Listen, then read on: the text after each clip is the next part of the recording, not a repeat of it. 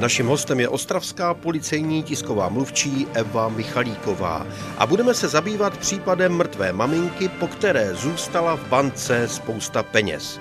A než stačili pozůstali zareagovat, všechny peníze vybrala její dcera s tím, že je chtěla, podle své výpovědi, poctivě rozdělit mezi všechny dědice. Zapomněla ale na to, že peníze patřily nejen její matce, ale také jejímu otčímovi. Tento případ je opravdu takový smutný. Žena, která byla v nějakém důchodovém věku, byla dlouhodobě nemocná, její manžel byl o deset let mladší, stále aktivní a pracující, kdy přes týden vlastně byl úplně mimo Ostravu, vydělával peníze, ale s tím, že své ženě maximálně a plně důvěřoval, tak se starala a hospodařila o jejich finance.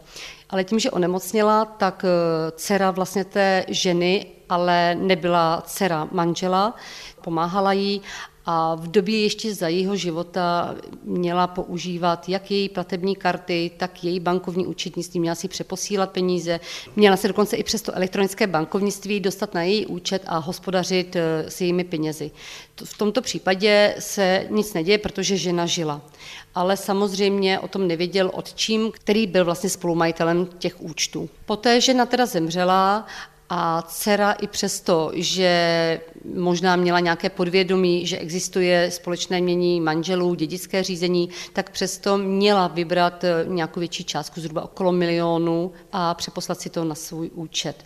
Eh, když na to čím přišel, protože byl donucen vlastně danou situací se začít starat a zajímat o účty a o finance, tak zjistil, že na účtu ubyly jak peníze, tak tam byl nějaký větší pohyb. Proto svou nevlastní dceru oslovil, kde peníze jsou. Ona se přiznala, že peníze vybrala a že to rozdělí mezi pozůstalé. Takže to nebyla taková úplná krádež, že, že by to vybrala pro sebe, že by ty peníze doslova té rodině zpronevěřila, ale chtěla je mít pro sebe, aby je mohla rozdělit stejným dílem příbuzným.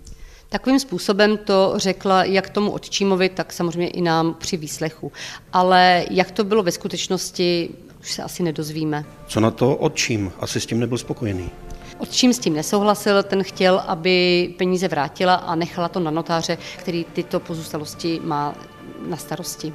Posloucháte seriál Bezpečný průvodce džunglí zločinu s ostravskou policejní tiskovou mluvčí Evou Michalíkovou. Dnešním případem je trestný čin krádeže úspor z konta matky a otčíma, aktivní dcerou, aniž proběhlo řízení o dědictví. Takže my tady máme úplně normální případ, kdy umře člen rodiny, někdo další zná jeho hesla a vybere mu konto. Co všechno vybrala, nebo kolik se toho podařilo zajistit? Podařilo se nám zajistit okolo 700 tisíc, což je polovina z toho, co měla údajně vybrat.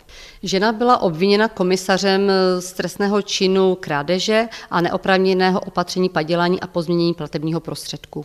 Co s ní bude? V současné době je stíhána na svobodě a hrozí trest odnětí svobody od dvou do osmi let. Jak postupovat v takových případech, když mi někdo umře? Co mám dělat? Určitě, co bychom doporučili, na co bychom apelovali, tak abyste se nedostali do problému, musíte počkat na ukončení dědického řízení. Do té doby nepoužívat, nenakládat s penězi, které vám do té doby nepatří. Jak to bylo s tím očímem? Ta žena měla nějaký důchod nebo jenom ten očím vydělával? Jak to bylo? Žena pobírala starobní důchod a otčím vydělával opravdu hezké peníze, které spořili společně s manželkou.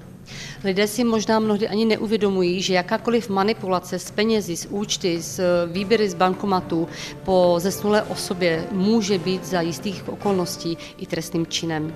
Bezpečný průvodce džunglí zločinu. Každý pátek po 15. hodině a každý čtvrtek v 18 hodin a 45 minut na vlnách Českého rozhlasu Ostrava.